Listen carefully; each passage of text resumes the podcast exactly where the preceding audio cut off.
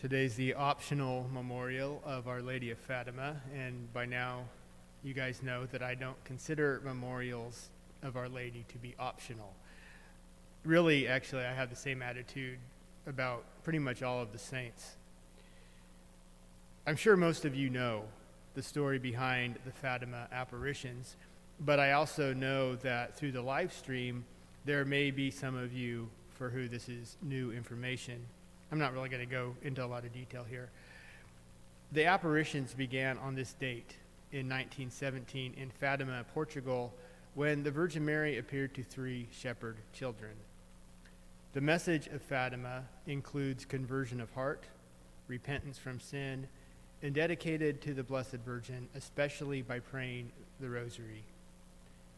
Why would she ask for dedication to herself? Mary always leads us to her son. She is the great evangelist who rushed to visit her cousin Elizabeth after the Annunciation, carrying Jesus with her in her womb. So Mary was the first evangelist going out into the world. In the miraculous image of Our Lady of Guadalupe, which obviously live stream you can't see it but it's on my back too. Uh, you can see that in that image one of her knees is bent. You can see it pressing up against uh, the, the clothes that she's wearing and this is indicating that she is on the move dancing as she goes to bring the light of christ into the new world. At guadalupe mary appeared to a poor indian a poor indian saint juan diego at Kibeho in Rwanda, she first appeared to a poor young woman who was very unpopular in her school. St. Bernadette of Lourdes was poor and uneducated.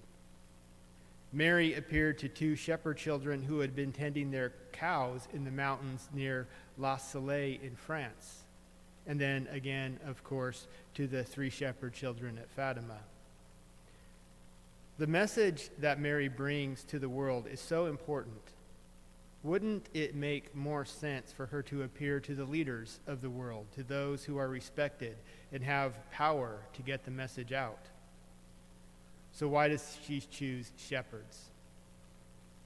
Mary herself was a poor girl living in a remote and ignored part of the world when God chose her to bear, to bear, her, to bear his son.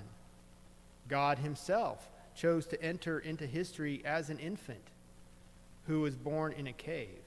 So it only makes sense that when our Lord sends his mother out on a mission to lead others back to himself, he would send her to those who are humble of heart and open to hearing the message he once proclaimed, to make them the new evangelists. The powerful rely on themselves. Those who are poor in spirit those who are meek and humble of heart, like the shepherds in, at Fatima, they know that they have to trust completely in God.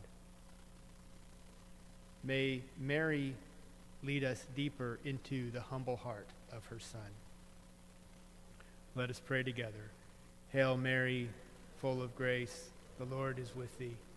Blessed art thou among women, and blessed is the fruit of thy womb, Jesus. Holy Mary, Mother of God, pray for us sinners, now and at the hour of our death. Amen.